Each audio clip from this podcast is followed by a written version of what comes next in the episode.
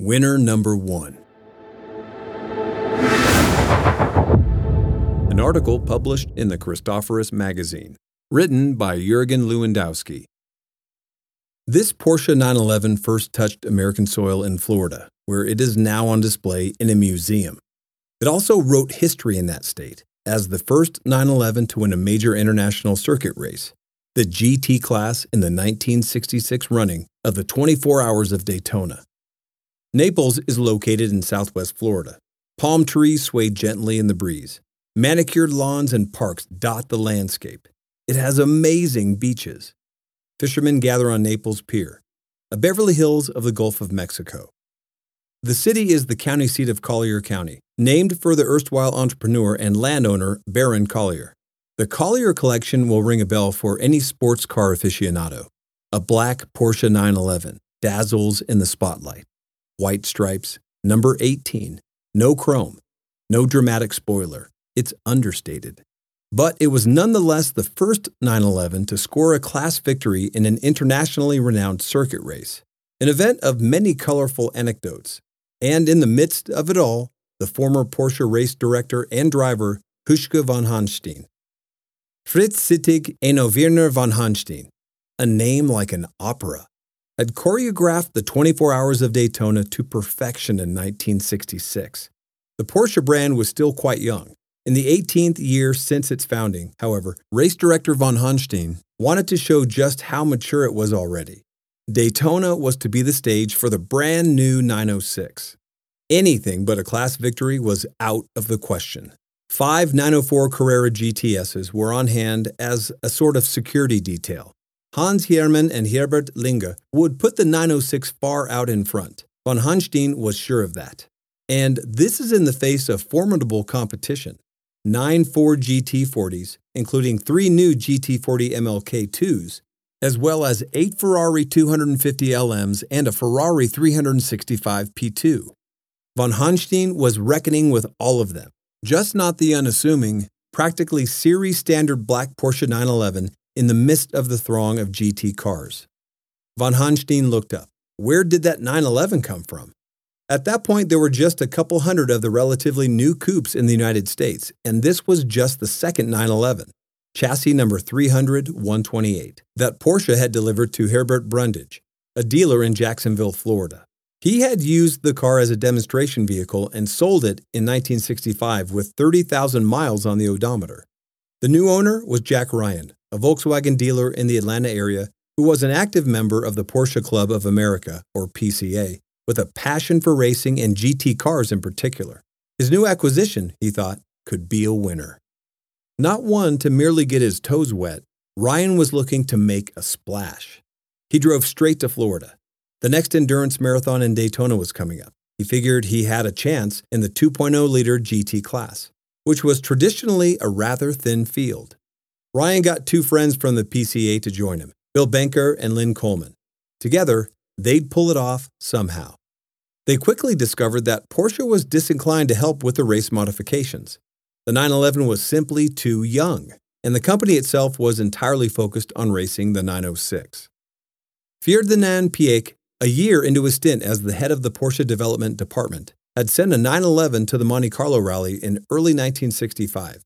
Herbert Linge and Peter Falk had made the most of the opportunity to score a convincing fifth place finish in the overall classification, but the mood was hardly exuberant for all that. The Monte was regarded as a test drive.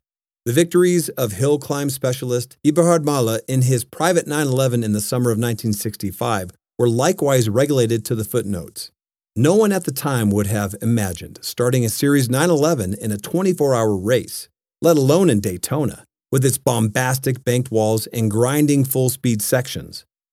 For Team Ryan, improvisation was the watchword.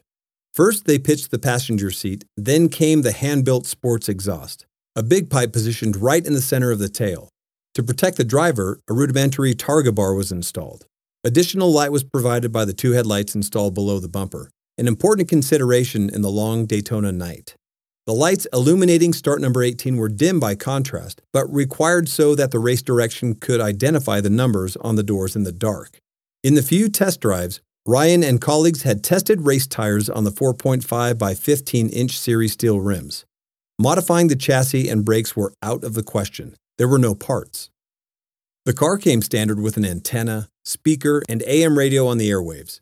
But a radio has some weight to it, and in a race, weight costs time. Maybe the team dispensed with the receiver, or maybe they wanted some entertainment during the endless hours of racing. No one knows. In pictures from the time, however, the antenna can be seen extended. It couldn't be helped. In a long distance call to Germany, Huschke von Hanstein was obligated to inform headquarters that the illustrious race would be contested by a 911 with over 30,000 miles on the dial and a series boxer engine under the hood. Consternation at the Porsche head office. What would happen if the new Porsche model broke down in its very first appearance on a circuit race on a major international stage, which was a distinct possibility? Diminished prestige, to be sure. Schadenfreude, snickering in the pits. Unthinkable. Zuffenhausen leaned on Huschke von Hanstein to do everything in his power to keep the 911 from entering. Not drive? Just go home? Not with Ryan. It's my car now and I'm entering it. He dismissed von Hanstein abruptly. Ryan had legally acquired the car. The 911 had been built in accordance with the rules and accepted by the organizers. He had set his mind on driving in Daytona, and that was exactly what he would do. Zuffenhausen couldn't do a thing about it. Thus rebuffed, von Hanstein stomped back to the Porsche pit. It was time for a new plan. If you can't beat him, join him. Ryan's calculation. His car, its mere 130 horsepower hopelessly outmatched by the favorites, could only land somewhere near the front with a steady drive. His race began on February 5, 1966, at 3 p.m., from the 39th spot on the grid. Not overly fast, but posting consistent lap times. Never mind winning, just get to the finish line. To anyone who wanted to pass the 911, go right ahead. The driver trio ticked off one lap after the other on the 6.132 kilometer track without a hitch. By 6 p.m., car number 18 was in 33rd place in the overall classification. Three hours later, in 25th place. And just before 8 a.m., the organizers were reporting the car in 19th place. That was the lead in the 2 liter GT class. Huschke von Hanstein was thrilled. If there were any problems, he magnanimously informed the Ryan team his Porsche factory mechanics would be at their service. But number 18 didn't need any assistance. The 911 was running like a charm. The team refueled regularly, checked the oil level, and changed drivers and tires as necessary. But if the race was mercifully free of adverse excitement, the finish was decidedly spectacular.